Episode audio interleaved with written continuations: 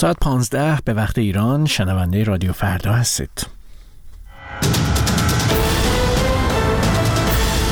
در واکنش به افزایش درخواست ها برای تحریم انتخابات رهبر جمهوری اسلامی می‌گوید رأی ندادن بیفایده است.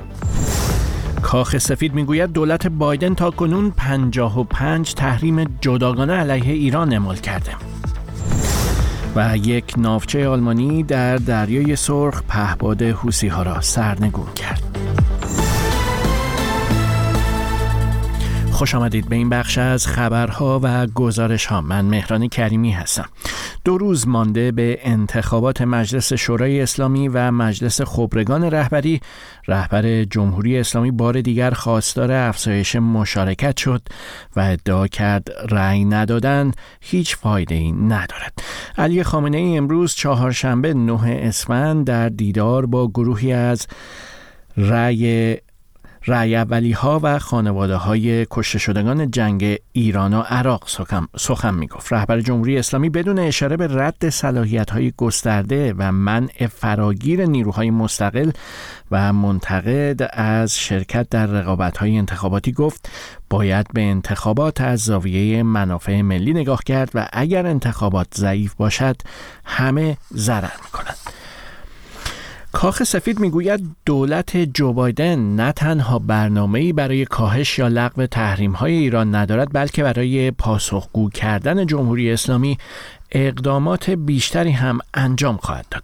جان کربی سخنگوی شورای امنیت ملی کاخ سفید با اشاره به تحریم های اعمال شده علیه جانشین فرمانده نیروی قدس سپاه پاسداران گفت تحریم های تازه وزارت خزانه داری در راستای مقابله با, با شبکه تأمین مالی اقدامات تروریستی و مختل کردن اقدامات حوسی ها علیه کشتیرانی در آبراههای بین المللی است و فرماندهی مرکزی نیروهای ایالات متحده سنتکام می‌گوید شامگاه سهشنبه هشتم اسفند ماه پنج پهباد شبه نظامیان حوسی در دریای سرخ رهگیری و سرنگون شدند. فرستاده ویژه آمریکا در امور یمن می‌گوید شمار قابل توجهی نیرو از ایران و حزب الله در یمن حضور دارند تا به حوسی ها در حملاتشان علیه کشتی ها در دریای سرخ کمک کنند. این در حالی است که با وجود اقدامات نظامی آمریکا و بریتانیا حوسی ها همچنان به تلاش برای حمله به کشتی ها ادامه می‌دهند. جزئیات بیشتر در گزارش ایلیا جزایری تیم لندر کینگ فرستاده ویژه آمریکا در امور یمن می‌گوید جمهوری اسلامی ایران و حزب الله لبنان از داخل یمن به حوسی ها در حملاتشان علیه کشتی ها در دریای سرخ کمک کرده و آن را تسهیل می کنند. حملاتی که تجارت بینالمللی از راه دریای سرخ را با چالش مواجه کرده و مسیر عبور کشتی های تجاری از آب راه استراتژیک کانال سوئز را پرخطر کرده است. تا جایی که بسیاری از شرکت ها مسیر طولانیتر و پرهزینه تری را برای عبور کشتی هایشان جایگزین کرده اند. آقای لندر کینگ سهشنبه به کمیته فرعی مجلس سنای آمریکا گفت گزارش های معتبر نشان می‌دهد که شمار قابل توجهی نیرو از ایران و حزب الله لبنان در یمن حضور دارند و به حوسی ها در حملاتشان علیه کشتیرانی بینالمللی یاری میرسانند پیشتر کاخ سفید ایران را متهم کرده بود که تا حد زیادی در حملات حوسی ها علیه کشتی ها در دریای سرخ نقش دارد. اتهامی که تهران آن را رد می کند شورشیان حوسی یمن پس از آغاز جنگ در غزه حملات خود به کشتی ها در دریای سرخ را آغاز کردند. آنها می‌گویند که این حملات در حمایت از مردم فلسطین انجام می شود حوسی ها ابتدا گفته بودند کشتی هایی که با اسرائیل در ارتباط هستند یا به بنادر اسرائیل می روند را هدف قرار می دهند. اما با آغاز حملات آمریکا و بریتانیا علیه مواضع حوسی ها کشتی های آمریکایی و بریتانیایی نیز هدف حملات حوسی ها قرار می گیرند. وزارت دفاع آمریکا پنتاگون اعلام کرده که بیش از 20 کشور به ائتلافی بین‌المللی برای حفاظت از کشتیها در دریای سرخ پیوسته‌اند. احمد عواد بن مبارک وزیر خارجه یمن روز دوشنبه پس از دیدار با وزیر خارجه روسیه در مسکو حوسی ها را عامل نظامی کردن دریای سرخ دانست. نحن نعتقد بأنه هذه الممارسات وهذه وهذه العمليات ما بر این باوریم که رویدادهای دریای سرخ تنها نتیجه کشتارها در غزه نیست. موضع ما درباره مسئله فلسطین روشن است. ما به طور قاطع از حقوق عادلانه مردم فلسطین حمایت می‌کنیم. اما معتقدیم گروه حوسی عامل اصلی نظامی کردن دریای سرخ است. این گروه با رفتارهایش این فرصت را فراهم کرد و باعث لشکرکشی و عملیات نظامی شد که امروز شاهدش هستیم.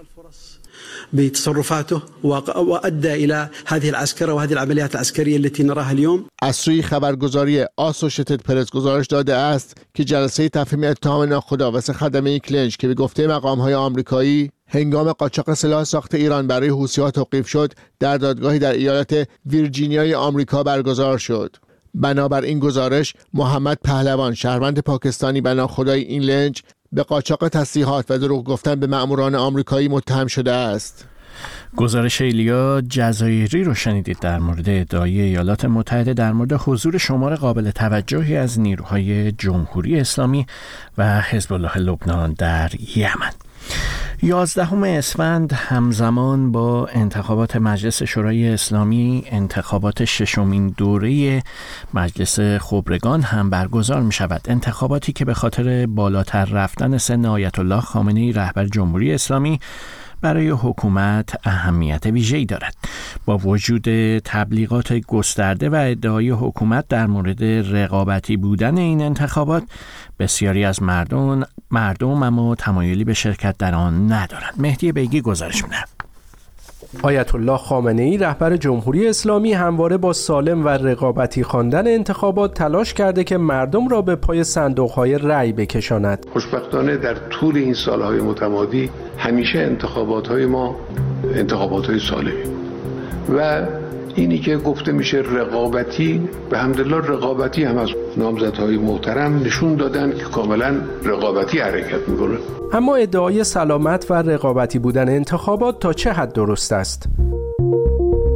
مجلس خبرگان 88 کرسی دارد و مدت نمایندگی در آن 8 سال است. برای ششمین دوره انتخابات این مجلس 510 نفر ثبت نام کردند. از این تعداد 366 نفر رد صلاحیت شدند. این یعنی 70 درصد که مشهورترینشان حسن روحانی رئیس جمهوری سابق ایران است. این اعتراض تلویحی او به رد صلاحیتش. خدا نکنه اون روز پیش بیاد که مردم احساس کنند صلاحیت ها و رد صلاحیت ها سلیقه‌ای شده حزبی شده جنایی شده.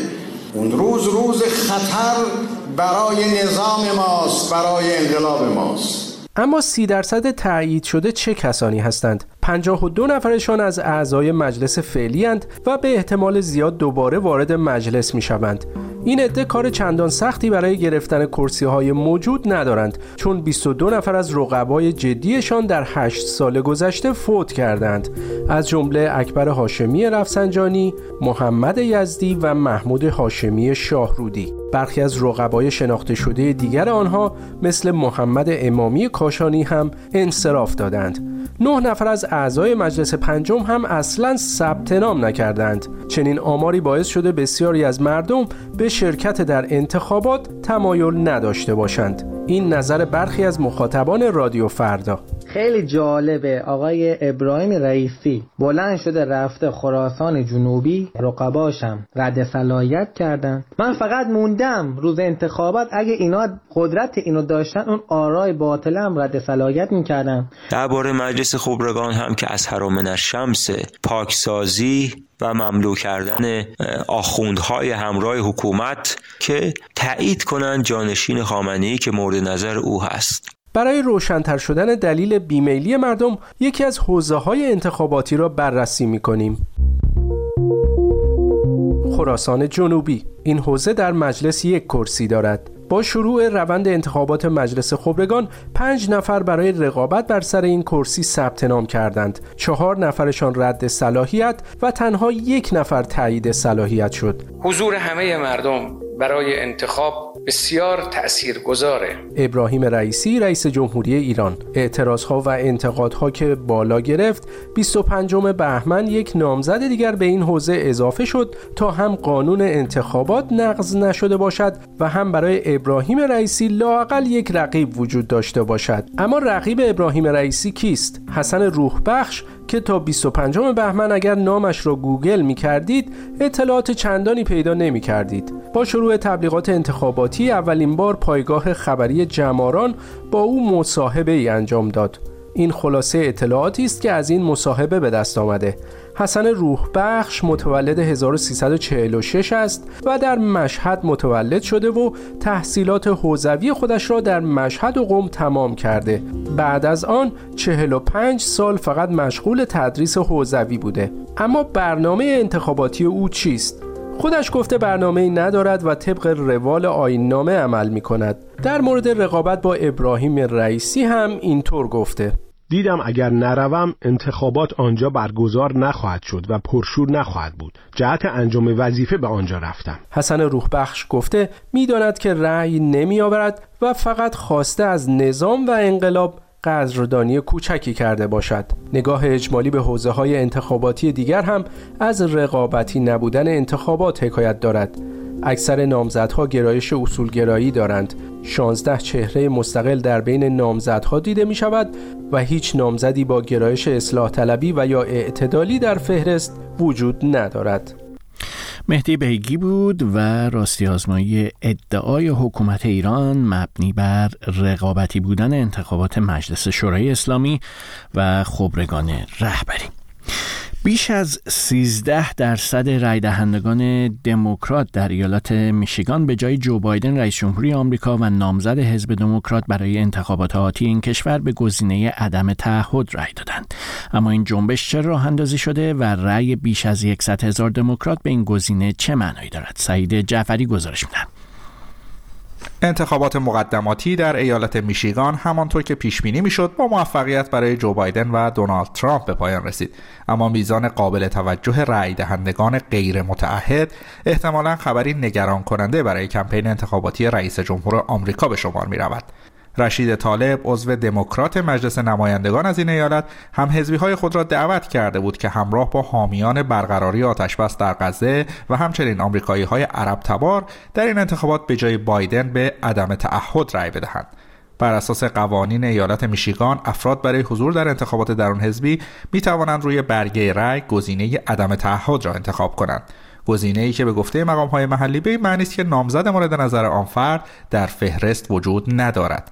نکته قابل توجه در مورد این آرای غیر متعهد این است که دقیقا مانند آرای نامزدهای دیگر شمرده می شود حامیان برقراری آتشبس در غزه کمپینی را به نام به میشیگان گوش کن راه اندازی کرده و از جو بایدن خواسته بودند که به خواسته های آنها برای پایان جنگ در غزه توجه کند.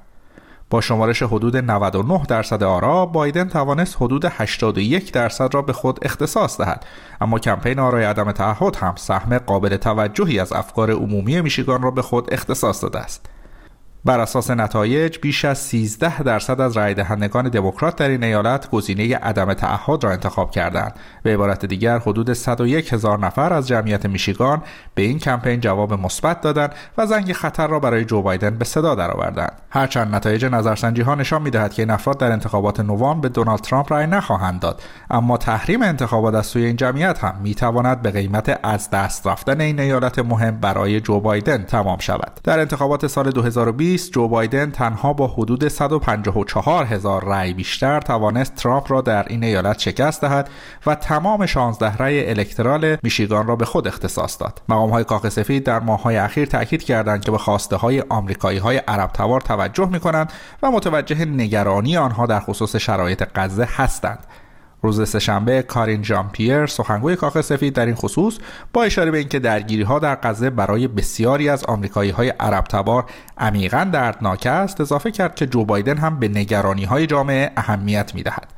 با این حال بایدن از نظر سیاسی چالش سختی در قبال این مناقشه دارد و مسئله رویکرد در قبال فلسطینی ها و اسرائیل به یکی از چالش های اساسی حزب دموکرات تبدیل شده است. بر اساس آخرین نظرسنجی ها ترامپ در ایالت میشیگان حدود 4 درصد پیش است جایی که او چهار سال قبل رقابت را با فاصله کمتر از 3 درصد به رقیب دموکرات خود واگذار کرده بود. گزارش سعید جعفری رو شنیدید در مورد رای دهندگان ایالات میشگان که 13 درصد آنها طبق نظرسنجی ها به جای رای دادن به جو بایدن ترجیح میدن که به گزینه عدم تعهد رای دهند. به این ترتیب به پایان این بخش از خبرها و گزارش ها رسیدیم. سپاس از همراهیتون. و فراموش نکنید که خبرها و گزارش های رادیو فردا رو در کانال تلگرام رادیو فردا می‌تونین دنبال کنید وقت بخیر.